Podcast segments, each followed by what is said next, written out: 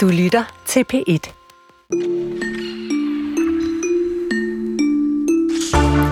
I Sverige har en stjernerække af musikere sat fokus på Israels deltagelse i Eurovision her i 2024. Navne som Robin og Fever Ray de ønsker nemlig en boykot af den israelske vinder, det handler selvfølgelig om krigen mellem Hamas og Israel, og det har også fået flere danske musikere på banen. I 2019 var der debat omkring Israel som værtsnation for Eurovision, men det var ikke en debat, som DR ønskede, at de danske artister skulle blande sig i. Det viser et notat, som de danske deltagere fik fra DR og fra kommunikationsbureauet Have PR. Hvorfor? Det spørger vi senere. Og så skal det handle om stillhed. Nu skal du lige lytte efter her, Chris. Hvad skal jeg lytte til? Du skal lytte til mellemrummet. Okay. Fordi mellemrummet er helt centralt for musikeren Simon Toldam, som mener, at det her mellemrum, pausen, kunne man også sige, eller stillheden, er essentiel for kreativiteten. Det er han ikke den første musiker, der har sagt. Men vi skal høre, hvad mener du om det, Simon? Og du derude lytter til Kulturen, i dag med Jesper Dein og Chris Pedersen. Hvis man går ind på Spotify's danske hitlister, så huserer øh, Gilly og Casey og Gobs og Artie Artit, Lamin, og så var der i sidste uge et særligt nummer, der toppede hitlisten.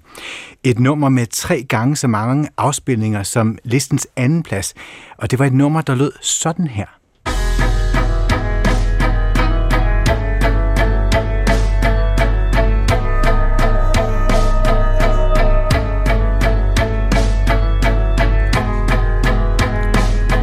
Og ja, det er ikke det, vi normalt forbinder med en landeplage. Ikke desto mindre, så toppede den altså angiveligt den danske hitliste med mere end 230.000 afspilninger i Danmark, og prøv lige at holde fast, 2,3 millioner på verdensplan.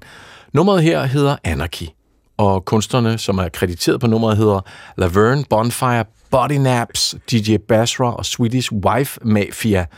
Ikke umiddelbart navne, som ja, vi før har set på den danske hitliste, og måske var det hele lidt for mærkeligt til at være sandt. Sådan er det jo gerne.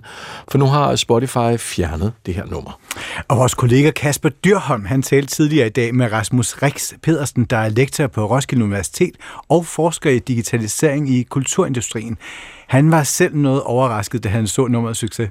Det første, jeg tænkte, det var, det var godt nok spøjst, at det kommer fra, bag, fra baghjul. Og så øh, kommer man jo straks i en modus, hvor det er, man skal prøve at finde ud af, hvad, øh, hvad, hvad er der i spil her. Og ligesom der, der er to forskellige muligheder i spil, var der fra starten for mig. Den ene er, der er nogen, der har manipuleret. Der er nogen, der har snydt sig vej ind på hitlisten.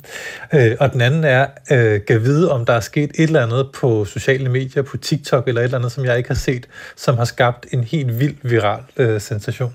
Der er meget stadig med det her nummer, der er lidt et mysterie, men hvad ved vi om det her nummer? Jamen, vi ved ikke særlig meget, grundlæggende. Altså, vi ved, at det kommer fuldstændig ude, ude, ude af det blå, havde han sagt. Vi ved, at det kommer fra nogle musikproducer, der ikke rigtig har nogen øh, track record med at lave musik, som det er særlig populært.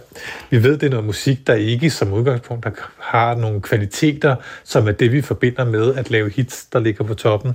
Det er sådan set grundlæggende det, så ved vi, at at det er blevet et hit i, i fire forskellige lande her i blandt Danmark, men at det stort set ikke har nogen som helst streams i andre lande end lige præcis de lande. Og når man altså, snakker om hits, der bevæger sig uden for et land, så plejer det også at skabe bølger andre steder. Så det er sådan nogle på alle mulige parametre virkelig mærkelige streamingtal, det viste i den korte periode. Det er altså opholdt sig på Spotify. Og nu nævner du de her fire lande, altså sangen den har klaret sig godt i Danmark, Sverige, Frankrig og så USA. Ja. Nu siger du, vi ved ikke ret meget om de her numre. Øh, så mit næste spørgsmål det er, hvilke spørgsmål afføder hele den her sag så? Jamen for mig så, så afføder det et ret stort spørgsmål omkring, hvordan det her kunne komme så langt her, uden at Spotify har opdaget det. Fordi Spotify har systemer på plads, hvor det er, at de prøver at identificere, når der er nogen, der manipulerer med afspilningerne. Og de tidligere eksempler, vi har set på, at nogen er lykkes med at omgå det her sikkerhedssystem, Spotify har for at undgå, at, at der er nogen, der manipulerer med det, det har været, at, at folk har uploadet øh, tusindvis af sange, og så har de afspillet dem ganske lidt. Det vil sige, det har ikke været særlig populært, og på den måde det er de ligesom populært sagt gået under radaren i, i systemet. Men hvordan man kan generere så store mængder af, af falske afspilninger på et track, øh, at det bliver det allermest afspillede nummer, uden at Spotify systemer de ligesom øh, går i alarm øh, og hvad hedder det og får dem til at kigge nærmere på det her og fjerne det. Det, det undrer mig rigtig meget. Som du siger, så Anarchy blev jo altså ret hurtigt et hit, på trods af, at de færreste nok havde hørt om de her kunstnere bag. Øh, jeg havde i hvert fald ikke, og jeg kender ikke nogen, der øh, havde hørt om de her kunstnere. Så sangen ret hurtigt blevet fjernet igen fra Spotify og andre musikstreamingstjenester. Så altså, øh, vi kan jo ikke sige, at succesen skyldes manipulation, men vi kan heller ikke sige, at det ikke er tilfældet. Generelt er det svært at sige noget specifikt om det her nummer og nummerets succes. Men hvis nu jeg spørger dig lidt mere generelt, kan det så lade sig gøre at manipulere sig til streaming-succes? Altså det, det er der stærke indiger på, at det kan. Man kan i hvert fald sige, at der skal ikke andet end en hurtig Google-søgning til at finde ud af, at, øh, at man kan købe sig til tjenester på internettet, hvor der er nogen, der hjælper en med at sikre, at man får højere antal afspilninger på sin musik. Og det kan man gøre på tværs af alle mulige, øh, alle mulige streaming-platforme. Og det kan selvfølgelig bruges på forskellige måder. Det kan bruges til at booste populariteten på numre, som reelt er musik, der er i gang med at blive hits. Og man, man kan, som man så må sige, skubbe lidt på populariteten. Det kan også bruges til at generere øh, hvad hedder det, indtægter til, til de folk, der står bag de her numre. Altså simpelthen ved, at man får nogle falske afspilninger, og dermed får gjort sin andel af den samlede royalty-udbetaling øh, fra en tjeneste som Spotify større, øh, og så man kan tjene penge den vej rundt igennem. Hvor stort er problemet med manipulation på streamingtjenester? Jamen, der, der er ikke rigtig nogen, der ved, hvor stort det problem er. Dels fordi streamingtjenesterne jo helst vil have det til at fremstå, som om de har styr på, på de her problemer. Og dels fordi, at i det omfang, de ikke opdager, Spotify for eksempel ikke opdager, øh, at der er nogen, der har manipuleret, jamen, så figurerer det jo bare som værende øh, reelle streams. Der, der er et, øh, et fransk musikkontor, som laver brancheundersøgelser øh, om musik, og de anslog i en rapport for cirka et års tid siden, at omkring 3% af alle afspilninger på streaming i Frankrig var de her såkaldt falske streams. Jeg blev mærke noget lidt sjovt ved det her Anarchy-nummer, fordi jeg prøvede at kigge lidt på øh, det her albumcover, som de har lagt op med. Og på det her albumcover, der, der ser man blandt andet sådan et vejskilt, hvor der står øh, tre øh, store byer. Der står sådan set fire, men det, den fjerde kan jeg ikke se, hvad der står. Men der står øh, New York, London, og så står der Moskva. Og det fik man lidt til at tænke på, altså kan vi sige noget om, hvor den her musiksvindel kommer fra, sådan rent geografisk? Det korte svar er, er nej. Øh, det kan komme alle mulige steder fra. Hvad er det for nogle, øh, hvad hedder det, hvad er det for nogle mål, man har med at gøre det, som kan spille ind? Altså helt grundlæggende, så er der to måder, man kan manipulere med, med, med streamtal på. Det ene er ved at, ved at, ved at konstruere en bot, altså skrive på et computerprogram, øh, som kan afs- lave automatiske afspilninger øh, af numre. Øh, og det kan man principielt gøre hvor som helst fra i verden. Øh, den anden måde, som bliver brugt til det her, det er, at man opretter helt, altså helt reelt opretter brugerkonti på enkelstående telefoner, og så afspiller man det. Øh, og så, men så gør man det i så stor skala, at man simpelthen laver sådan en, det, det som man nogle gange er blevet kaldt en stream farm. Det vil sige, at man har hvad hedder det, et lokale med, med hundreder eller tusinder af, af gamle aflagte mobiltelefoner, som alle sammen hele tiden står og afspiller musik, og så er der et menneske, der simpelthen er ansat til at gå rundt og sætte nye numre i gang hele tiden på de her forskellige telefoner.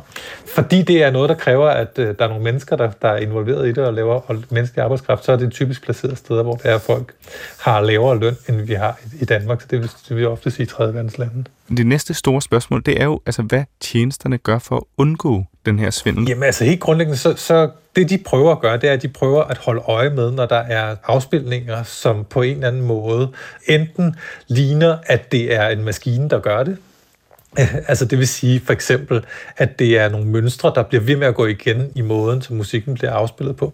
En anden måde kunne være, at det er de samme numre, der bliver spillet i samme sekvens igen og igen og igen og igen.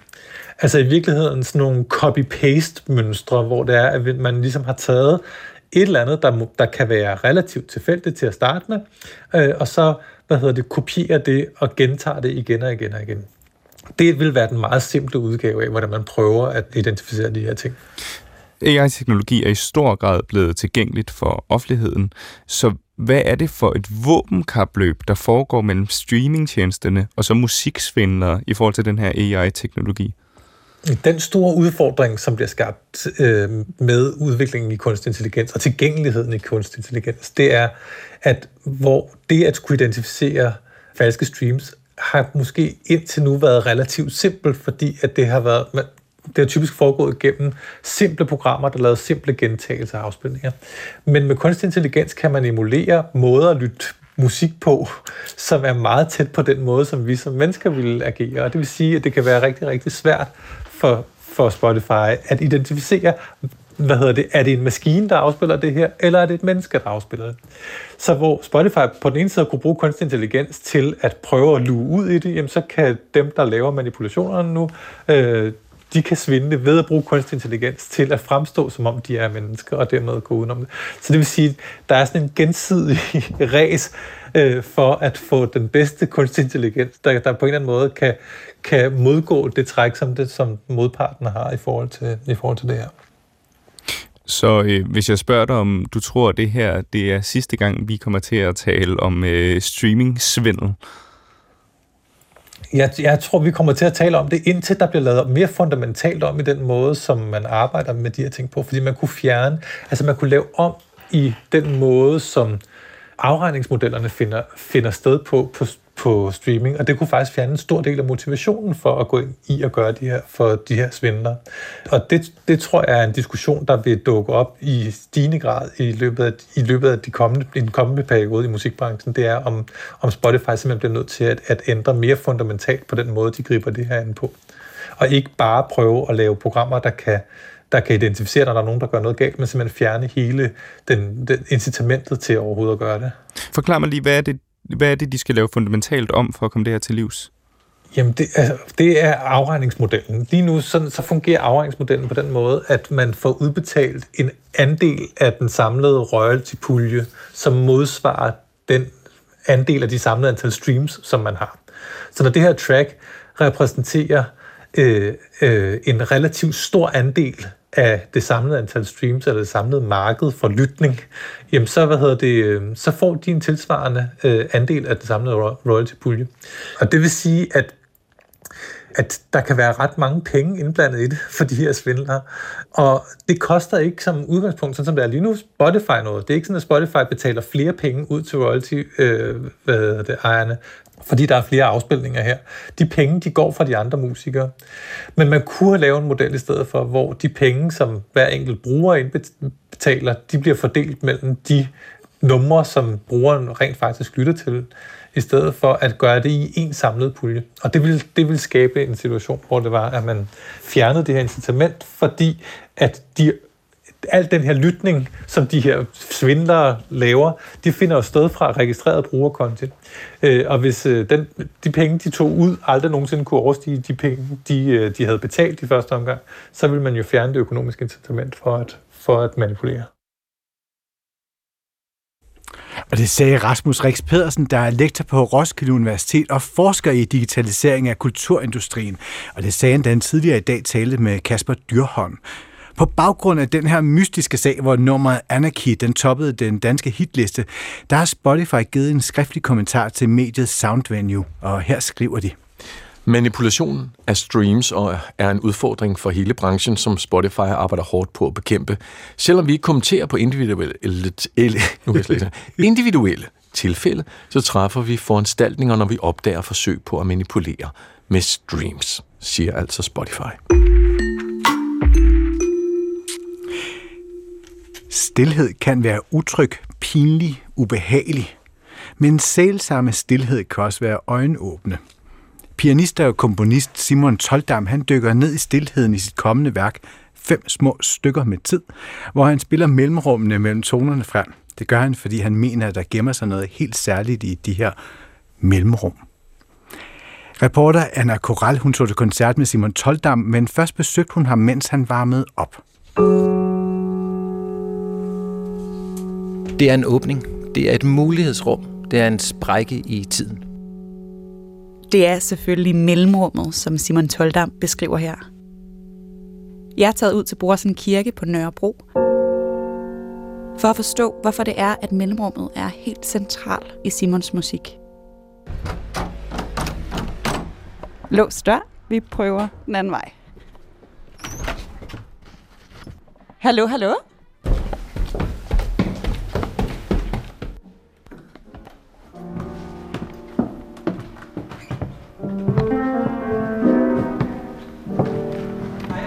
Hallo, hej. Det er mig, der er Anna.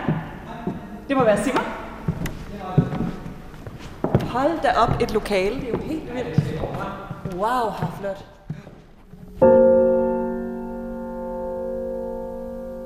Vil du ikke lige beskrive, hvor vi står, og hvad det er, vi kigger på? Vi står i øh, Brorsons Kirke, som ligger på Nørrebro, og øh, kirken er den er lidt anderledes formet end vanligvis. Vanligvis så er kirker, eller kirkerummet er i hvert fald aflangt, hvor her så er det ligesom lidt mere et kva- kvadratisk rum. Og så står der et flyl, som er virkelig godt og virkelig lækkert at spille på, som står i midten. Og så er der sat stole op øh, hele vejen rundt om. Altså, jeg fik helt sikkert en fornemmelse af, at det næsten var noget lidt guddommeligt, man trådte ind i. Så man trådte ind, har det vel også mening, det er en kirke. Sikkert. Men der er det her øh, gyldne lys, der skinner ned på flylet, der står i midten. Ja.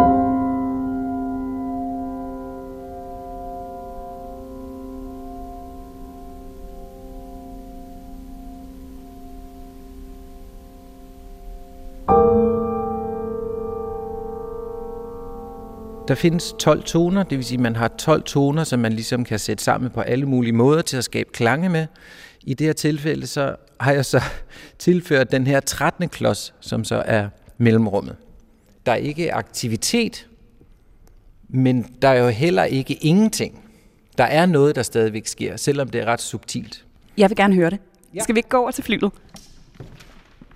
Centralt i kirkerummet står det blankpolerede flyl.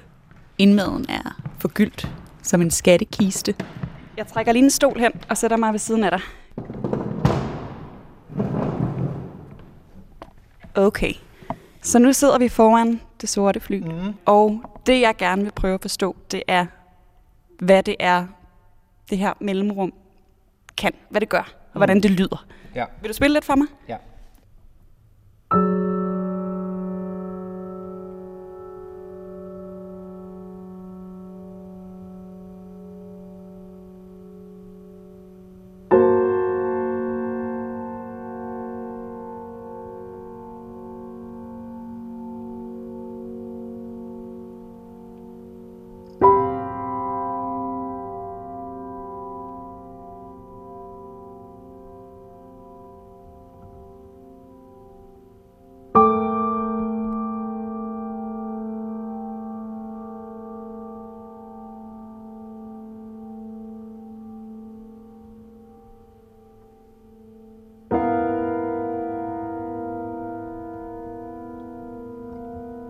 Mit ønske og, og, og mit håb, det er, at, at, øh, at de her, ja, de her mellemrum, at det kan være ligesom sådan nogle rum, man som oplever kan træde ind i. De klange, som jeg spiller, det er ikke nogen... Øh, jeg kan i hvert fald godt lide, at jeg efterstræber og kan godt lide, at de har en objektivitet eller en nøgternhed.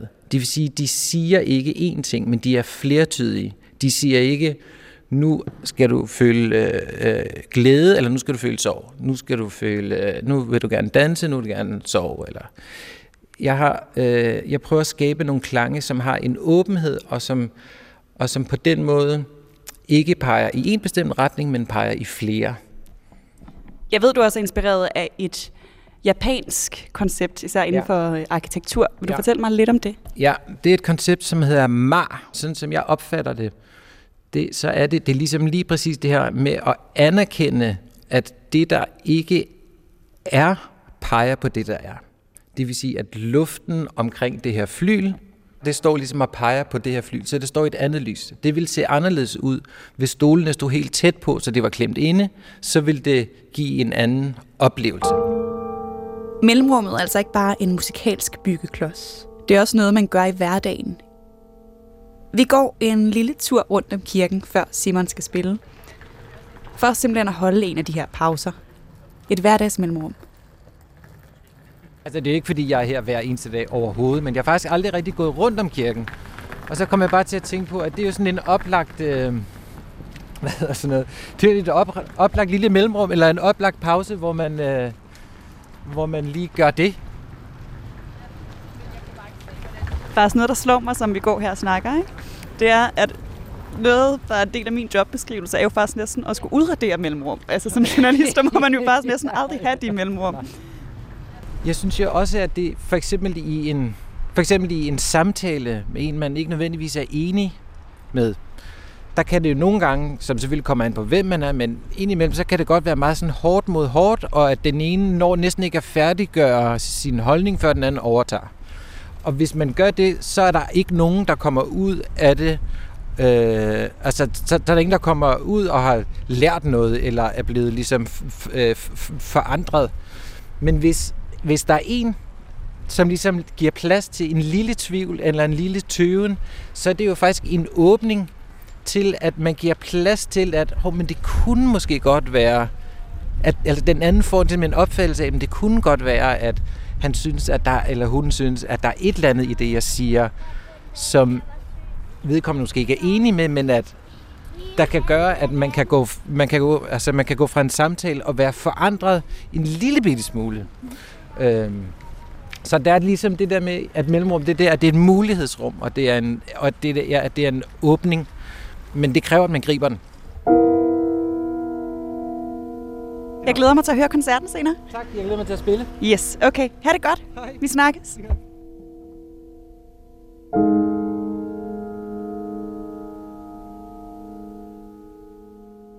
Et par timer senere kirkerummet, som forventet. De tomme stole, der pegede mod det forgyldte flyl, er ikke længere tomme. Der er ingen sprækker af dagslys, og publikum venter summende på Simon Toldams entré. Jeg spørger Rigit Sebav, som jeg finder i publikum, hvad der lukkede hende til at bruge hendes fredag aften på at dyrke Simon Toldams mellemrum. Jamen, fordi jeg godt kan lide at høre jazzmusik, og så kan jeg rigtig godt lide, at man bruger øh, kirken til noget andet, end det vi kender den for. Har du nogle særlige forventninger til, hvad det er, vi skal til at høre? Øhm, ikke rigtigt. Jeg vil egentlig bare gerne lade mig blive inspireret af det, vi nu hører. Ja, og give mig selv tid og ro til at, at være her. Ved du hvad, jeg hiver fat i dig efter koncerten, og så kan vi se, om du fik noget ro, og du fik uh, tid til lige at lade dig inspirere musikken. Under koncerten kigger jeg rundt på publikum. Jeg lægger mærke til alle de lukkede øjne omkring mig. Der sidder et koncentreret kærestepar over for mig og holder i hånd. Jeg lægger mærke til hans sammenklemte bryn mod hendes åbne ansigt. Koncentrationen har mange ansigter.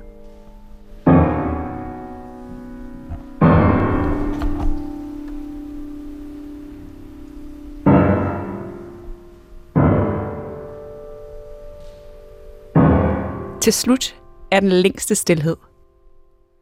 Publikum er i tvivl. Er det nu, vi skal klappe?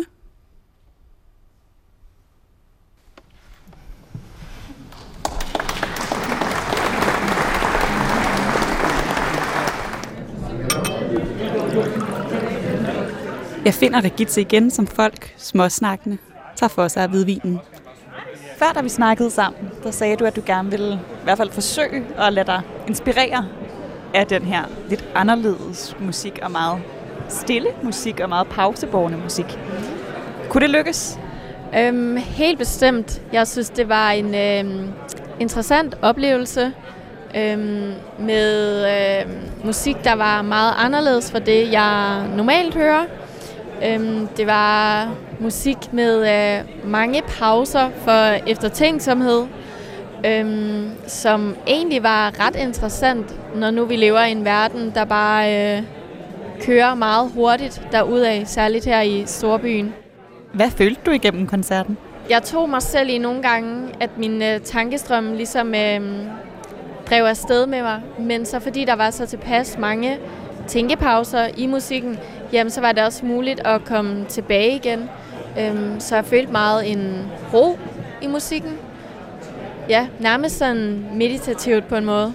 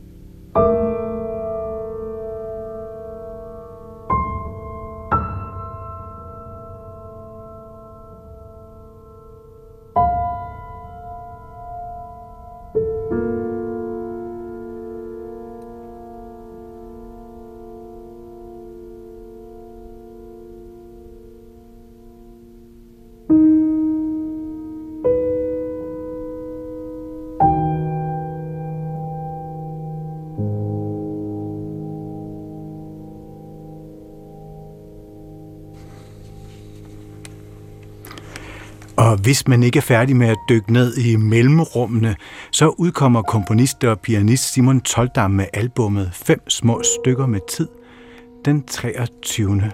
februar.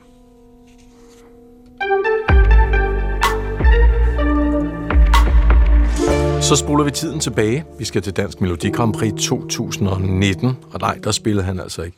Øhm, der var det i boksen i Herning, og det var en lørdag aften, det var februar, i bedste sendetid, som det jo plejer at være. Lige der, på det nok allermest spændende tidspunkt, hvor alle holdt vejret og venter på, at spændingen bliver udløst. Det lød det sådan her. Nu er der altså kun to finalister tilbage, nemlig sang nummer 7 og sang nummer 9.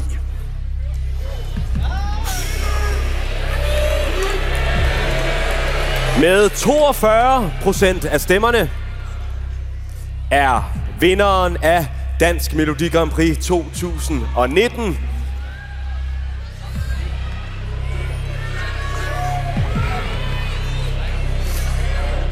sang nummer 9. Love is forever med Leonora. Tillykke! Ja, Leonora Kolmor Jebsen, helt glad. Hun har vundet. Hun krammer som altid folk omkring sig, inden hun storsmilende går op på scenen. Der er som der skal være konfettistemning, der er klapsalver, der er god stemning. Det er Melodi Grand Prix, og man hylder musikken og glæden ved det hele. Og festen fandt altså sted i slut februar. Øhm, og som sædvanligt var alle årets Grand Prix-deltagere blevet offentliggjort nogle uger forinden. Og de 10 øh, musikere blev annonceret på et pressemøde den 31. januar, hvor finalister altså mødte pressen for eventuelt at svare på spørgsmål fra journalisterne. Øhm, og så var det, at øh, de her musikere var forberedt på alt det her for inden, fordi de havde fået tilsendt et skriftligt notat med de vigtigste budskaber. Mange af dem var jo helt nybegyndere øh, og forberedte sig, som man skulle gøre sig inden det her pressemøde.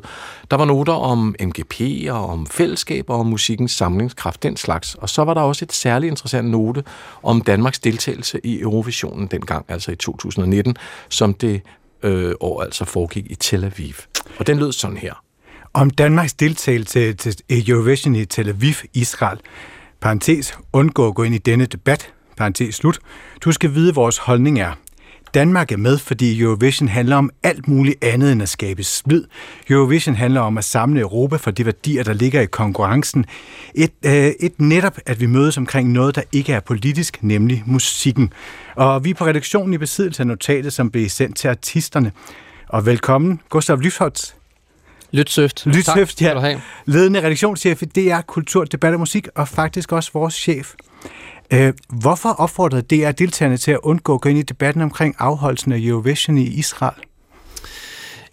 allerøverst i det papir der, der står der, at det her det er gode råd øh, fra DR til de optrædende ved øh, Melodi Grand Prix. Og når vi giver gode råd til de optrædende, dem som medvirker i et Melodi Grand Prix, så er det jo fordi, de, øh, man kan sige, der er en stor mangfoldighed, der er en stor spredning i, hvem der er, der deltager i et Melodi Grand Prix. Der kan være kunstnere, som er meget medievante, som har stået over for pressen mange gange, som har udgivet musik før, og så kan der være nogen, som måske står foran pressen for aller, aller første gang. Og når man deltager i et Melodi Grand Prix, både det danske, men også hvis man skulle være så heldig at gå videre til Eurovision, så er man del af et meget, meget stort pressesetup, hvor man bliver udsat for et meget, meget massivt øh, en meget massiv eksponering, møder en masse øh, øh, dele af den danske og den internationale presse, som gerne vil have svar på alle mulige ting, sådan som det jo skal være. Og netop i den situation, der er det vigtigt, at man er godt klædt på. Vi synes, det er en del af at tage os godt af vores medvirkende, tage os godt af de øh, optrædende ved Melodikampriet, at vi hjælper dem til at møde pressen med, med de bedste forudsætninger, med nogle gode råd til, hvordan man håndterer pressen, som jo kan have spørgsmål om mange ting. Men sidst du stod her i torsdag, der spurgte vi, hvordan DR vil reagere, hvis den kommende danske vinder selv dropper at deltage i Eurovision. Og du kan nok godt huske, hvad du sagde, men lad os lige høre klippet her. Altså noget af det fine ved, ved, ved det danske samfund er jo, at ordet er frit. Øh, ordet er frit i kunsten, og ordet er frit i, i debatten i øvrigt. Vi har vores ytringsfrihed, og vi har vores ret til at mene lige præcis, øh, hvad vi vil. Øh, og når vi laver en, en musik- og sangkonkurrence som et dansk melodikampri, eller stiller op i Eurovision, øh, Øh, så, har vi jo, så gælder de principper jo fortsat, at hvis en kunstner eller en artist når frem til, at den ene årsag eller den anden, at man ikke ønsker at stille op, eller at, at deltage i, i sådan en form for konkurrence er imod ens øh, principper, eller hvad det nu måtte være, jamen så har man jo sin grundlovssikrede øh, ret til at mene lige præcis, øh, hvad man vil, og så må vi jo forholde os til det og finde en løsning på det her i DR. Altså, man har sin ret til at mene det, man vil, men hvis det er tilfældet, hvorfor opfordrede det altså alligevel til det modsatte i 2019, eller gav det her gode råd? Jamen, man har ret til at mene lige, hvad man har lyst til, og man har ret til at ytre, hvad man har lyst til. Det er jo det smukke ved ytringsfriheden. Det ændrer ikke ved, at vi som en ansvarsfuld øh, medieinstitution sørger for at klæde de deltagende på med gode råd til, hvordan man møder pressen, både i Danmark og også internationalt. Det synes jeg bare er et udtryk for, at vi, øh, vi, hvad kan man sige, vi sørger for at tage os godt af de mennesker, som stiller op og gerne vil være en del af Melodikampriet, at vi klæder dem på til at, øh, at møde pressen. Men hvis det nu er folk, som ikke er erfarne med medierne, er det så ikke det her med at give dem et godt råd? Er det ikke dybest set at sige til dem, at I skal blande jer i debatten? Nej, jeg tror, det der også er vigtigt at, at huske på, det er, at det stykke papir, øh, I, I refererer til her, det er jo en del af den dialog, vi har med de optrædende. Det er jo ikke sådan, at vi sender et stykke papir, og så er vi færdige med at tale sammen. Vi har jo et tæt samarbejde med de optrædende, både det danske Melodi Grand Prix og også i, i Eurovision, når vi når så langt. Så vi er jo i løbende dialog om mange ting, så jeg tror, at det vil stå ret klart for, for alle de optrædende i årets Melodi Grand Prix, for det er jo det, jeg kan forholde mig til lige her nu, at det er helt op til dem at, øh, at mene, hvad de vil, og give udtryk for, hvad de vil. Men det er klart, at vi som en ansvarsfuld øh, samarbejdspartner i den sammenhæng sørger for at give dem nogle gode råd med på vejen. Øh, man skal også huske på, det er jo en sangkonkurrence. Lige i øjeblikket, så taler vi rigtig meget om det politiske aspekt, men til syvende og sidst er det her en konkurrence for, for sangskrivning. Øh, og hvis man som musiker kommer og dybest set gerne vil øh, også have lov til at tale om sin sang, så skal man jo tænke over, hvad det er for nogle emner, man Men tror du, det stod tydeligt hvem for 2019, at de, altså, at de gerne måtte blande sig? Jamen, det kan jeg jo ikke stå her og skråsikkert udtale mig om, øh, om, om der skulle være nogen i 2019, som har tænkt det ene eller det andet. Men jeg kan sige, at der er ikke noget i det papir, jeg synes afviger fra det, jeg vil synes var almindelig sund fornuft, når man skal klæde nogle mennesker på til at møde øh, pressen for et kæmpe mediecirkus, som Melodi Grand Prix og Eurovision jo også er. Så synes jeg, det er ret fornuftigt, at man sørger for at hjælpe dem lidt på vej og give dem nogle gode, øh, nogle gode råd til, hvad der er klogt at sige, og hvad der måske man skal tænke sig om, før man, øh, øh, før man udtrykker sig. Hvis, hvis vi så netop springer til nu, har DR så opfordret artisterne til at undgå diskussioner vedrørende Israel i år? Undskyld til. Har I givet det gode råd og, hvad hedder det, at undgå diskussioner om, om Israel i år? Nå, vi er jo i løbende dialog med, med de optrædende, og det er jo ikke nogen hemmelighed, at den diskussion, der er i øjeblikket øh, omkring Israels deltagelse, den er jo også, øh, kan man sige, en anspændt, øh, en anspændt samtale, og det vi i hvert fald kommer til at tale med de optrædende om, og har talt med dem om allerede, det er, at det er et svært spørgsmål, og derfor skal man selvfølgelig tænke sig om, inden man, inden man indleder sig på en dialog omkring det, og man skal overveje, om det er det, man har lyst til at tale om, eller man i højere grad er der for at tale om sin musik og, og, og sangskrivningskunst. Så vi er i tæt dialog med dem. Jeg, igen, jeg synes, det er en fuldstændig naturlig del af at have, øh, hvad kan man sige, at vise det ansvar, øh, at, øh, at, at vi, vi klæder de, de deltagende på øh, til at møde pressen og møde det mediepres, som også er en del af at være en, være en del af sådan et show. Og man skal huske på, når, når Eurovision løber over skærmen, øh, så er det jo, altså, det er jo, det er jo langt over 100 millioner mennesker, der sidder og følger med i en lang række lande. Det er et kæmpe mediepres, man bliver udsat for. Og hvis man aldrig har stået på en stor scene før, hvis man aldrig har mødt pressen på den måde, så synes jeg, det er ret fornuftigt, at man i DR har en samarbejdspartner, som hjælper en til at navigere i det. Men er der ikke forskel på at klippe på eller give gode råd, og så opfordre til at selv gå ind i debatten? For det er Jamen, der står jo tydeligt angivet i det papir også allerøverst, at det er gode råd. Øh, så det er jo det, jeg betragter det som, det er gode råd. Og så må man jo til syvende og sidst gøre op med sig selv, om man siger tak for det gode råd, eller man siger, at jeg har lyst til Men der at står også ind tydeligt, i den her Der samtale. står også tydeligt, så, undgå at gå ind i debatten. Jamen, så, det undgår er vel ikke bare et godt råd? Det, det står fuldstændig tydeligt, at det der, det er gode råd, og så må det være op til den enkelte, hvilke nogle debatter man vil tage op. Øh, det blander vi os ikke i. Som sagt, man har sin ytringsfrihed, når man deltager i Melodikampriet, øh, og i alle mulige andre sammenhæng, heldigvis. Tak til dig. Gustav Lythøft, Ly, Lythøft ledende redaktionschef i DR Kultur, Debat og Musik, og underholdningsredaktøren. Tak for det. Tak. Lige. Jeg glæder mig, som rigtig mange gør, til torsdag. Der er det nemlig premieredag i biograferne, og på torsdag er det helt specielt. Der er der en ny film med en af mine yndlinge, Nicolas Cage. Øhm, Nicolas Cage øh, er en flittig skuespiller. Han har været i, jeg ved ikke, hvor mange film i de seneste 25 år. Og når vi siger det nu, så er det selvfølgelig, fordi der kommer en helt ny film med ham. Øhm, det er så dejligt kryptisk, det her. Øh, altså, jeg kan faktisk overhovedet ikke forstå, hvad der står. Men lad os lige starte med det oplagte. Et lille klip fra filmen, der kommer på torsdag, Dream Scenario. Den er også mystisk. You've been on my mind recently. Yeah? Because you keep popping up in my dreams. You don't do anything, you're just there. So, this specific person, the remarkable nobody, I've also had that experience. Do you have a picture?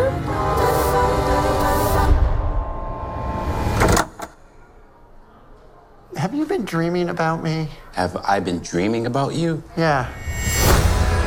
There's like a hundred messages. Somebody wants to interview me. This is strange. Maybe you should take a minute and think before you do anything drastic. Why me? Uh, I don't know. I'm special, I guess.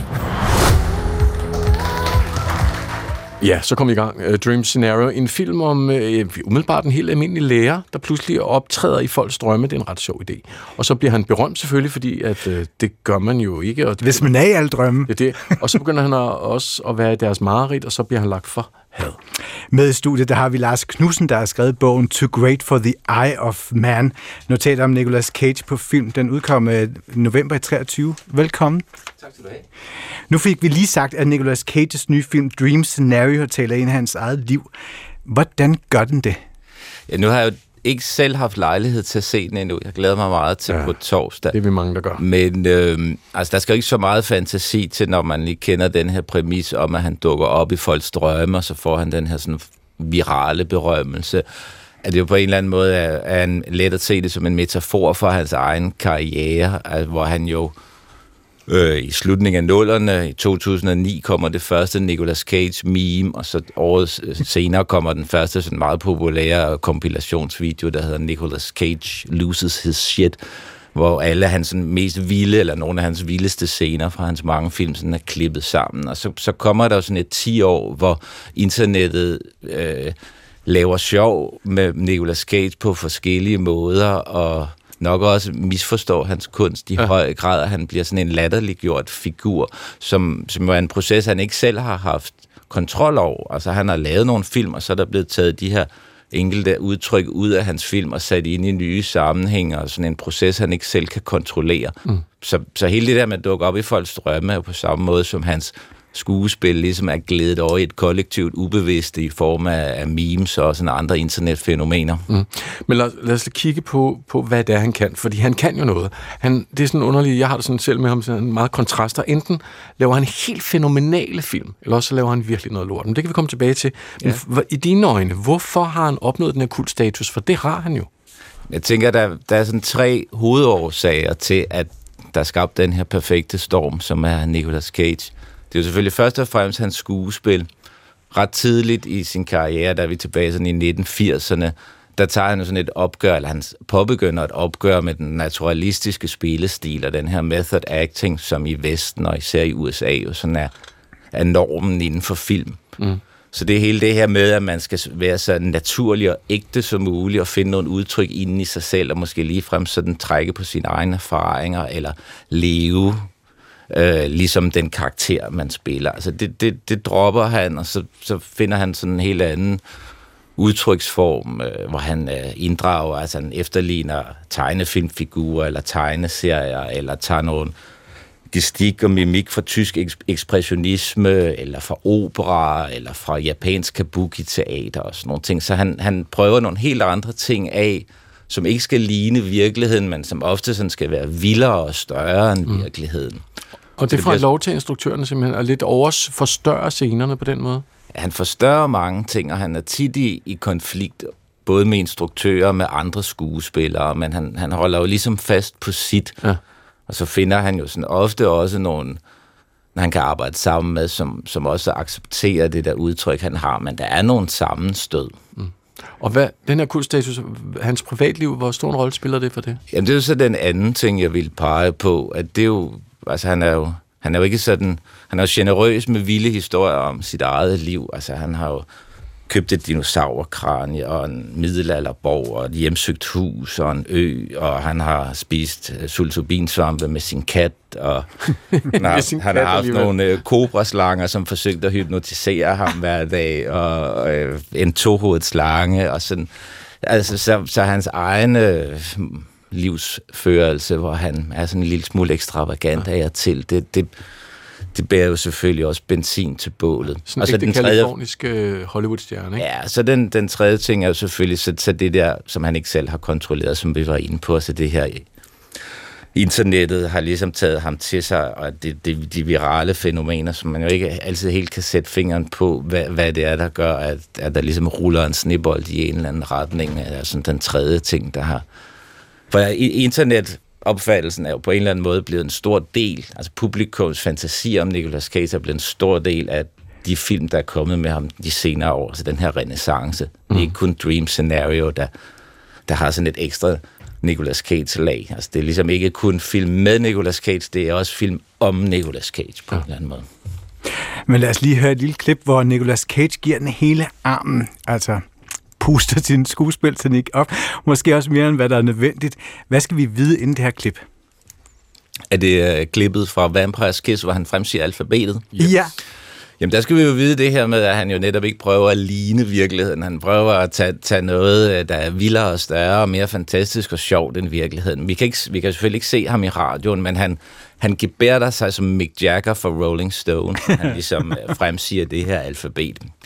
Han er, han er, han er hos sin psykolog, og han fortæller om, at han er virkelig vred over, at hans sekretær ikke kan finde en kontrakt. For han, han synes, det, det der med at kunne alfabetet og lægge noget alfabetisk, det burde ikke være så svært. What could be easier? It's all alphabetical. You know, A, B, C, D, E, F, G. H, I, J, K, L, M, N, O, P. Q, R, S, T, U, V, W, X, Y, Z. Huh? That's all you have to do! Very good. You know your alphabet. Ja, rigtig, rigtig nærmest hysterisk. Når du ser med den her rolle, Lars, er han god, eller er han for meget her? Jeg, jeg synes, han er god. Jeg synes, han er fantastisk. Men det synes jeg også næsten altid Nicolas Cage er. Men, men han er også på en eller anden måde et, et fixeret billede også hvis I kender det der billede af, hvor man enten kan man se haren, eller så kan man se kaninen. Mm. Altså man kan ikke se begge dele på, på én gang. Altså han er, han er jo tit sådan dobbelt på den måde, at altså enten er det, altså, er det bare helt langt ude, eller også er det helt fantastisk. Og, og det kommer lidt an på, om man kniber det ene øje i, eller ja. det andet øje i. På samme måde er der jo mange af hans film, som enten er de altså enormt sjove, eller også er de på samme tid nærmest frastødende, eller ja. vulgære, eller sådan. Altså han, han kan blande nogle ting sammen, som, som øh, tvinger tilskueren til at måske også at se det mange gange og gøre op med sig selv, hvad de egentlig tænker om det. Altså det, det er ikke så let købt, det han, det han laver. Mm. Men han kan faktisk også spille inderligt, og det skal vi også lige høre et klip af. Og det er fra 2002 fra filmen Orkidé-tyven, som også hed Adaption på engelsk. Og Nicolas Page, han spiller manuskriptforfatteren Charlie Kaufman og hans tvillingebror. Så det er en dialog mellem Nicolas Cage og Nicolas Cage. You're gonna find us. I don't think so. I don't want to die, Donald. I've wasted my life. God, I've wasted it. You did not. You're not gonna die. I wasted it. I admire you, Donald, you know? I spent my whole life paralyzed, worrying about what people think of me. And you, you're just oblivious. I'm not oblivious. No, you don't understand. I mean that as a compliment. It was his time in high school. Hvad er det, der sker i det her klip?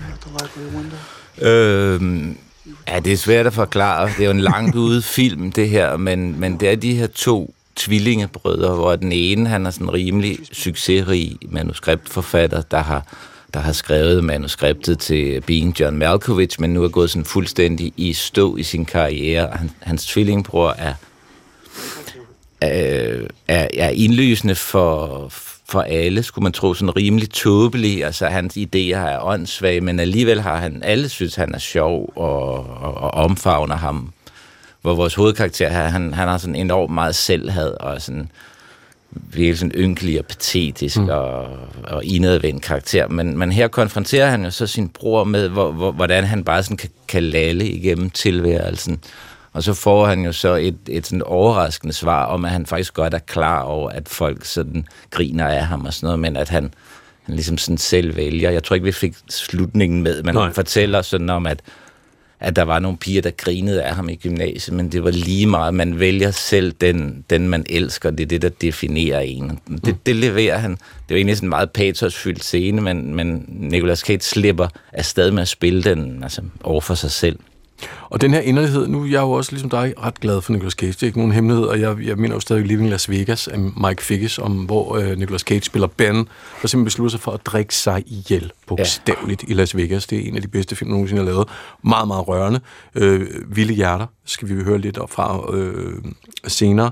Og den meget, meget underlige, men også fantastiske pik mm. om, en, ja, om en goddamn trøffelgris.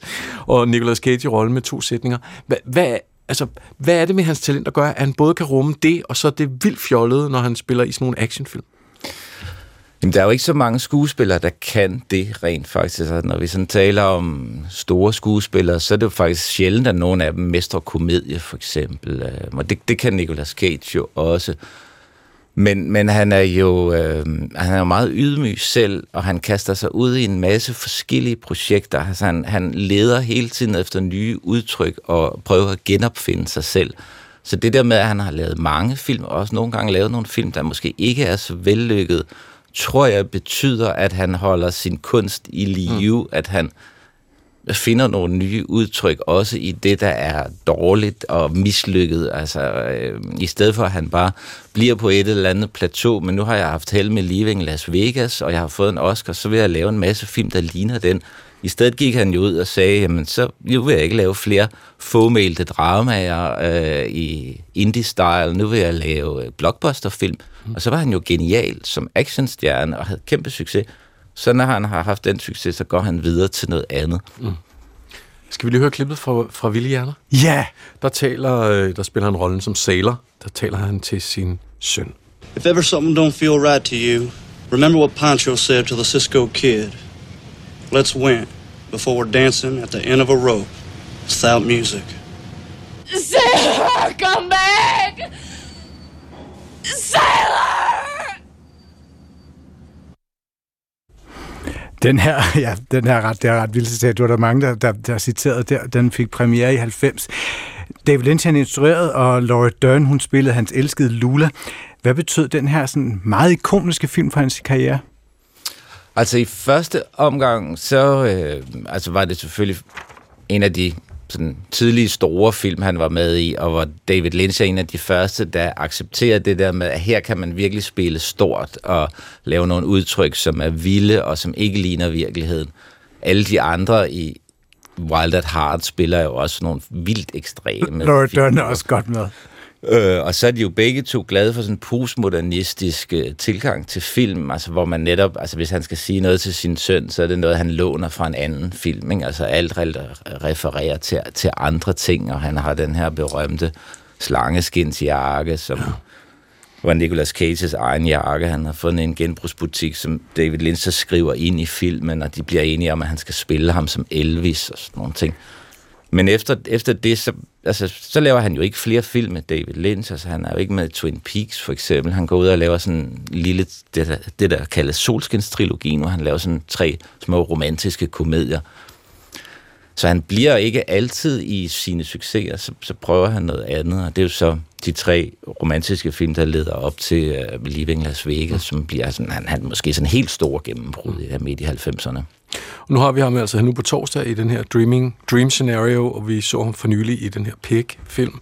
Ja. Øh, og han rundede 60 i januar. Det gjorde han. Er flot mand. Hvad, hvor er han nu i sin karriere, hvis du skulle sige, der står han? Jamen, han er jo i gang med sådan en, en renaissance, altså hvor, øh, hvor de her film, der kom især siden Mandy i 2019, og selvfølgelig også Pig og nu Dream Scenario, er film, der ryger i biografen og får priser og bliver nomineret og bliver godt anmeldt, hvor ellers havde han jo sådan et 10 år, hvor det var mest straight to streaming. Men han taler selv om, at han øh, godt kunne tænke sig at forlade filmbranchen og komme over i tv.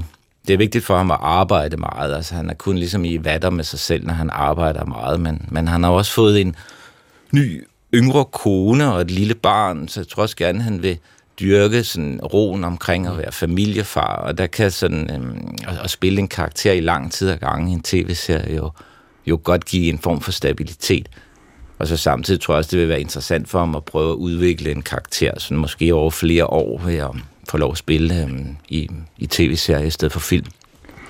Tak skal du have, Lars Knudsen. Og din bog, Nicolas Cage, udkom altså i november, Too Great for the Eye of Man.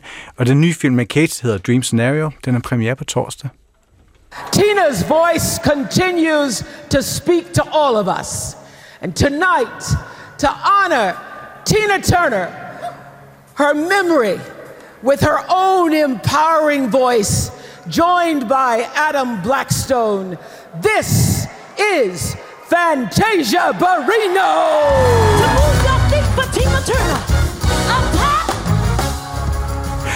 Sådan lød det i nat til Grammy Awards i L.A., da talkshow-ikonet Oprah, hun introducerede Fantasia, Fantasia Barrinos mindeoptræden for Tina Turner, der døde i maj 2023.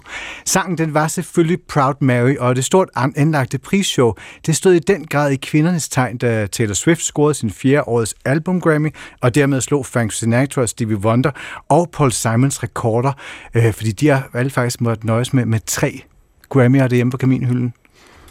Og Billie Eilish øh, snuppede selvfølgelig, jeg lige vil sige, årets sang for What Was I Made For fra Barbie-filmen, og det hypede band udelukkende med kvindelige medlemmer, også her. Boy Genius løb med tre priser. Men kvinderne de stod også for flere af de helt store optrædener. Annie Lennox hun hyldede den nu afdøde Senator Connor, som, og så var der den 80-årige Joni Mitchell på scenen to gange. Hun modtog nemlig en Grammy for årets folkalbum og optrådte med 1969-klassikeren Both Sides Now. Og det er faktisk også et, øh, et nummer, som er at finde på det her live-album, Joni Mitchell at Newport. Lad os lige høre, hvordan hun lyder.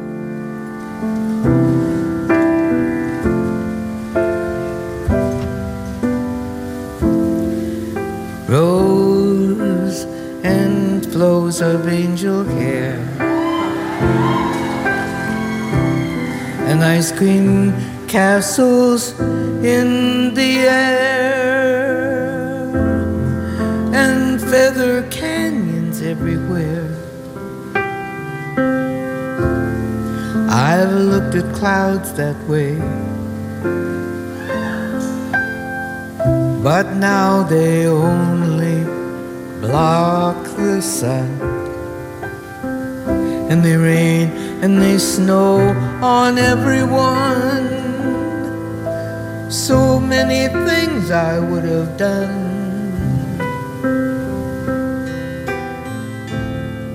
But clouds got in my way.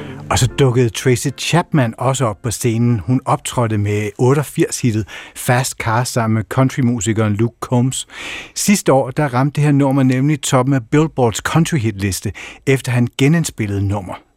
I den forbindelse der udtalte Tracy Chapman – Ja, hun sagde sådan her, jeg havde aldrig forventet at se mig selv på country hit listen, men jeg er stolt over at være der. Jeg er glad for Luke, eller på Lukes vegne for hans succes, og taknemmelig for de nye fans, der har fundet og omfavnet Fast Car. Skal vi så ikke høre den? Chapmans nu ikoniske originalversion. Det var genbruget i 1988. Albummet har solgt over 20 millioner eksemplarer. Det er en dejlig, dejlig lille indgang til radiovisen om to minutter. You get a fast car. I want a ticket to anywhere. Maybe we make a deal. Maybe together we can get somewhere. Any place is better. Starting from zero, got nothing to lose. Maybe we'll make something. Me, myself, I got nothing to prove.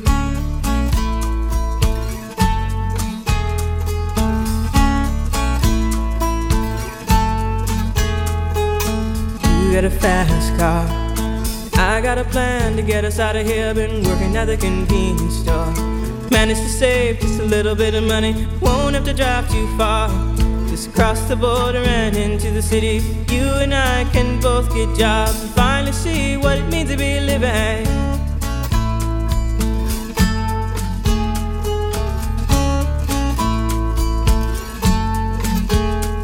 See, my old man's got a problem.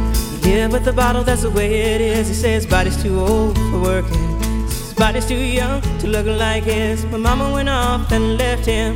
She wanted more from life than he could give. I said somebody's got to take care of him. So I quit school and that's what I did.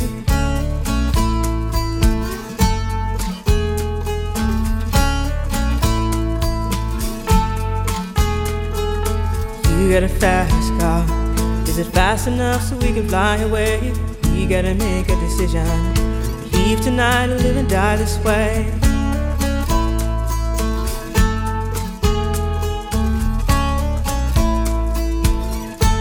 So I remember when we were driving, driving in your car. Speed so fast, I felt like I was drunk. City lights stay out before us, and your arm felt nice wrapped around my shoulder. And I, I had a feeling that I belonged. A feeling I could be someone, be someone, be someone.